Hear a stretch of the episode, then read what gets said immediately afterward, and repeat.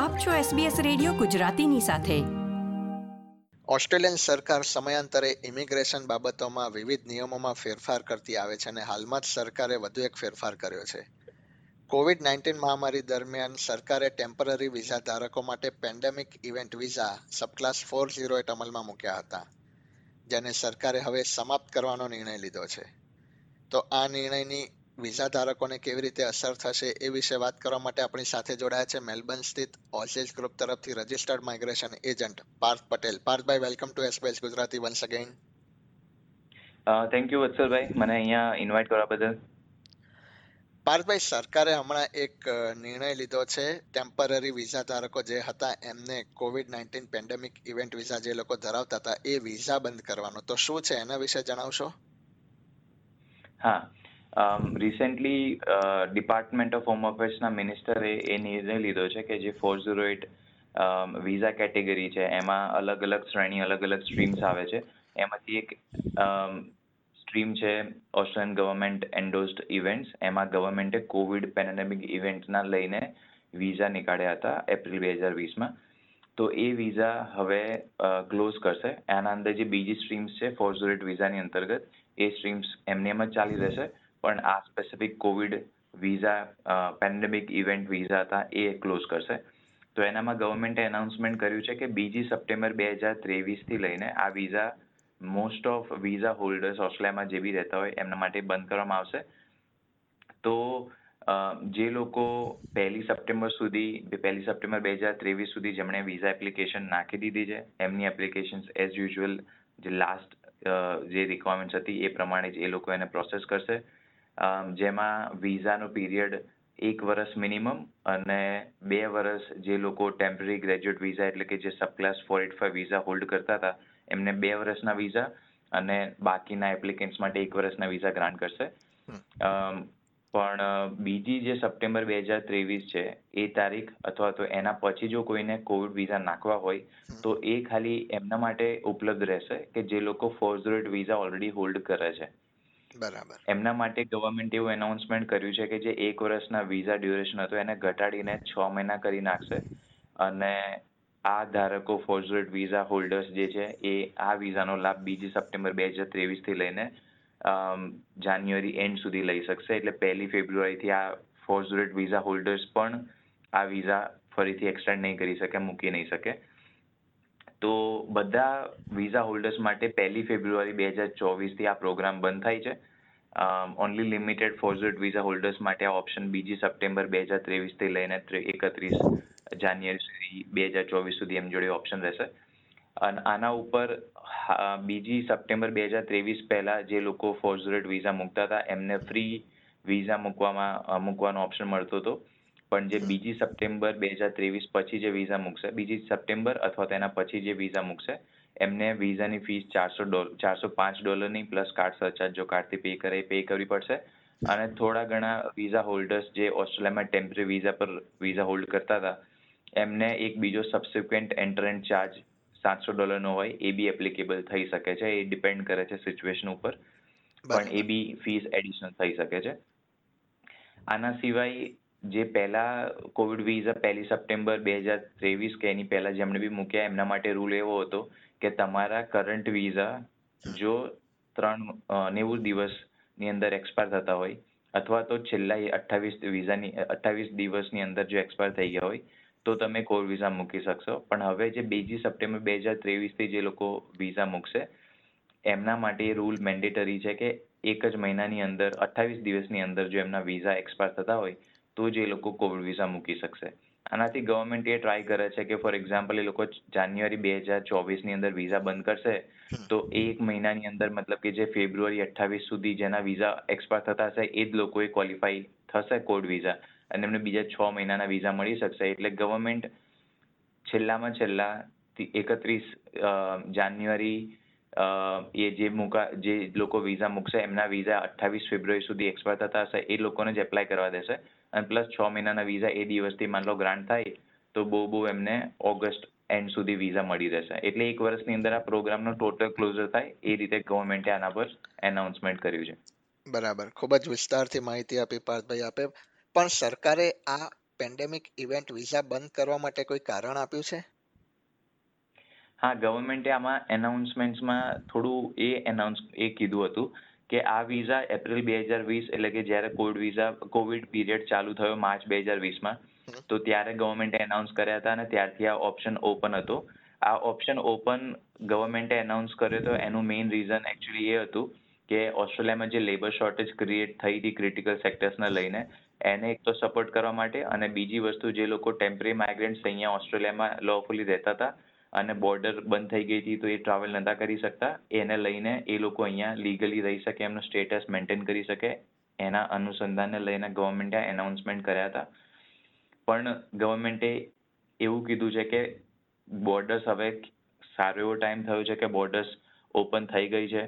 Plus જે temporary visa holders ઓસ્ટ્રેલિયામાં જે આવતા હતા જે શોર્ટેજ ક્રિએટ થઈ હતી પણ હવે જે લોકો અહીંયા ઓસ્ટ્રેલિયામાં આવવા માંડ્યા છે જે કોવિડ પહેલા જે ટેમ્પરરી વિઝા હોલ્ડર્સ ઓસ્ટ્રેલિયામાં આવતા હતા એ જ લેવલે અત્યારે લોકો આવવા માંડ્યા છે.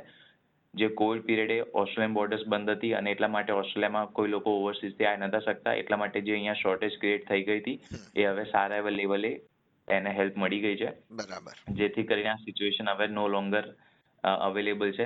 તો એટલા માટે ગવર્મેન્ટ એને ક્લોઝર કરવાનું વાત કરે છે.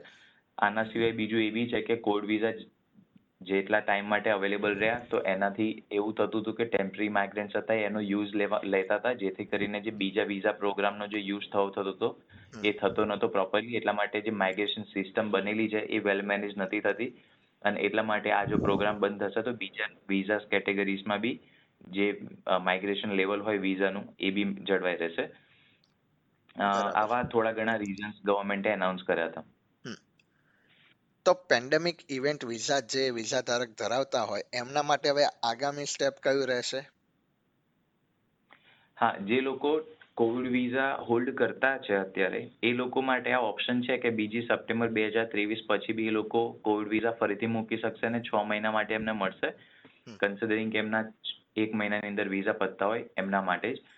તો એ લોકો જાન્યુઆરી સુધી જેવી આપણે વાત થઈ ત્યાં સુધી મૂકી શકશે. પણ જે લોકોના કરંટ વિઝા કોવિડ વિઝા ના હોય એ લોકોને એમના બીજા કોઈ વિઝા મીડિયમ થ્રી થ્રુ અહીંયા ઓસ્ટ્રેલિયામાં એમને રહેવું હોય તો બીજા કોઈ વિઝા એમને એપ્લાય કરવા પડશે. નહીં તો એમનો સ્ટે અહીંયા લીગલાઇઝ ના કરી શકે. એ કેસમાં એમને country within limited period of ટાઈમમાં લીવ કરવી પડે છે. તો એમને જો અહીંયા ઓસ્ટ્રેલિયામાં રહેવું હોય એક્સટેન્ડ કરવો એમનો સ્ટે તો એમને બીજા કોઈને કોઈ વિઝાનો ઓપ્શન જોવો પડશે. બરાબર. એટલે સ્કિલ્ડ ઇન્ડિપેન્ડન્ટ વિઝા કે કોઈ અન્ય વિઝા એ લોકો એપ્લાય કરી શકે? કરેક્ટ એ જે બી બીજા કોઈ બી વિઝા કેટેગરીમાં એ ક્વોલિફાઈ થઈ શકતા હોય અને જે એમના પર્પઝ ને અલાઇન કરતા હોય એ કોઈ બી વિઝા એ લોકો મૂકી શકે છે. જેમ કે સ્કિલ્ડ વિઝા આપણે જેમ વાત થઈ અથવા તો એમ્પ્લોયર સ્પોન્સર્ડ વિઝા એમને કોઈ અહીંયા સ્ટડી કરી હોય તો સ્ટુડન્ટ વિઝા લઈ શકે છે. કે એમના પાર્ટનર હોય તો એમને ડિપેન્ડન્ટ વિઝા કરવા હોય.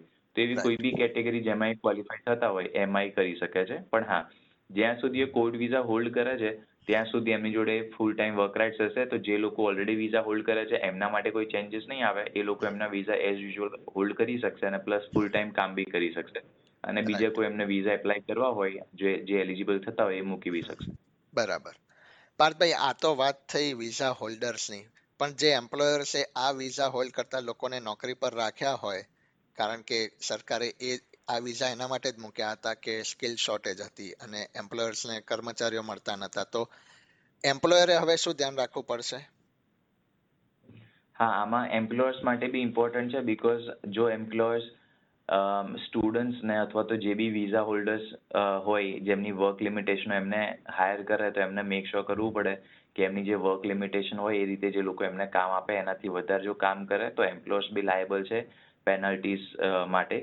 એટલા માટે એમ્પ્લોયર્સને જોવું પડશે કે હવે આ જે વિઝામાં લિમિટેશન આવી ગઈ છે કે લિમિટેડ પીરિયડના કોડ વિઝા મળશે, તો એમને જોવું પડશે કે એમના જોડે જે બી લોકો કામ કરે છે અથવા તો એમને જો કોઈને નવાને હાયર કરવા હોય, તો એમનું વિઝા ડ્યુરેશન કેટલું હશે, એમની વિઝા કન્ડિશન કઈ રીતની છે?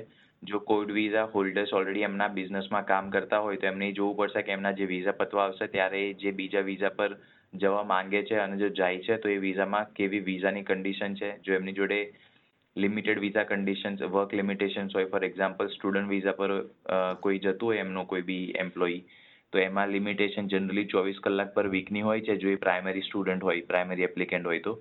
તો એમને એ લોકોને જો એમના બિઝનેસમાં તો બી એમ્પ્લોય રાખવા હોય, તો એમને ચોવીસ કલાકથી વધારે એ લોકો આપી નહીં શકે કામ. અને જે લોકોના વિઝા ઓલરેડી એક્સપાયર થઈ ગયા હોય, તો એમને એમને કહેવું જોઈએ કે કાં તો તમે કન્ટ્રી ડિપાર્ટ કરો, કાં તો અહીંયા રહેવાના લીગલી જે બી ઓપ્શન્સ હોય એ તમે જુઓ. એટલે એમ્પ્લોયર્સને એમના જે બી એમ્પ્લોયી છે, એમના વિઝા સિસ્ટમ વેવો જે સિસ્ટમ છે visa entitlement verification online system તે એમના વિઝા રેગ્યુલરલી ચેક કરે અને મેક શ્યોર કરે કે એમના જે બી એમ્પ્લોય છે, એ વિઝા લિમિટેશન્સની રિક્વાયરમેન્ટ જે બી છે, એ કમ્પ્લાય કરે છે. બરાબર. પાર્થભાઈ, આ તો વાત થઈ કોવિડ પેન્ડેમિક ઇવેન્ટ વિઝાની. પણ આ ઉપરાંત સરકારે ફોર એટ ફાઈવ વિઝા માટે પણ કોઈક ચેન્જીસ કર્યા છે? શું છે? જણાવશો અમને? હા. રિસેન્ટલી ગવર્મેન્ટે એ બી એનાઉન્સ કર્યું છે કે જે graduate work stream temporary graduate visa જે છે subclass four eight five એમાં બે સ્ટ્રીમ આવે છે.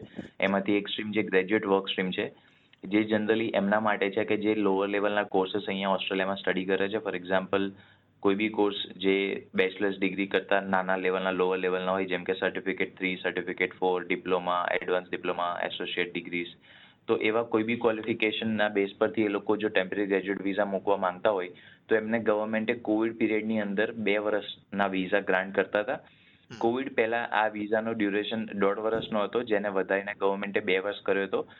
જેમ હમણાં જ આપણે વાત કરી કે જે ઓસ્ટ્રેલિયામાં કોવિડ ડ્યુરેશનમાં જે શોર્ટેજ ક્રિટિકલ શોર્ટેજ ક્રિએટ થઈ હતી એને અનુસંધાને ગવર્મેન્ટે ઘણા બધા કન્સેશન એનાઉન્સ કર્યા હતા ઇન્ક્લુડિંગ જેમ કે ફોર્ડ વિઝા સ્ટાર્ટ કર્યા હતા. ઘણા એપ્લિકેન્ટ્સ બીજા વિઝા જેમ કે વર્કિંગ હોલિડે વિઝાસ માટે બી ગવર્મેન્ટે લિનિયન્સી રાખી હતી. સ્ટુડન્ટ વિઝા હોલ્ડર્સ માટે બી ગવર્મેન્ટે કીધું કે એમની વિઝા કન્ડિશન લિનિયન કરશે અનલિમિટેડ આવર્સ આપશે એવું બધું. તો એ ગવર્મેન્ટ એ બધા વસ્તુઓમાં જે કન્સેશન આપ્યા હતા, એના ધીમે ધીમે પાછા લઈ રહ્યા છે. જેમાંથી આ એક કન્સેશન હતું કે બે વર્ષના ટેમ્પરરી ગ્રેજ્યુએટ વિઝા ગ્રાન્ટ થશે, જો ગ્રેજ્યુએટ વર્ક સ્ટ્રીમમાં કોઈ એપ્લાય કરશે તો. જે પહેલા દોઢ દોઢ વર્ષ હતું. સેમ વે ગવર્મેન્ટે એનાઉન્સમેન્ટ કર્યું છે કે એ પાછું એને બેક ટુ નોર્મલ લઈને બે વર્ષની જગ્યાએ હવે દોઢ વર્ષના વિઝા કરી નાખશે. તો જે ટેમ્પરરી ગ્રેજ્યુએટ વિઝા ગ્રેજ્યુએટ સ્ટ્રીમમાં મૂકશે, એમને હવે દોઢ જ વર્ષના વિઝા મળશે. મતલબ છ મહિના પીરિયડ એમનો ઓછો થઈ જશે. અને એની સામે જે પોસ્ટ સ્ટડી વર્ક જે સ્ટ્રીમ હતી, એમાં ગવર્મેન્ટ પહેલા નોર્મલી બે વર્ષના વિઝા આપતા હતા, જો બેચલર્સ ડિગ્રી બને તો. માસ્ટર્સ ડિગ્રીમાં ગવર્મેન્ટે ત્રણ વર્ષના વિઝા કર્યા હતા અને પીએચડીમાં જનરલી જે ચાર વર્ષના વિઝા હતા, એમાં ગવર્મેન્ટે થોડા મહિના પહેલા એનાઉન્સમેન્ટ કર્યું હતું કે એ સ્ટ્રીમમાં એ લોકો વધારે વિઝા આપશે, મતલબ બેચલર્સ ક્વોલિફિકેશન કર્યું હોય.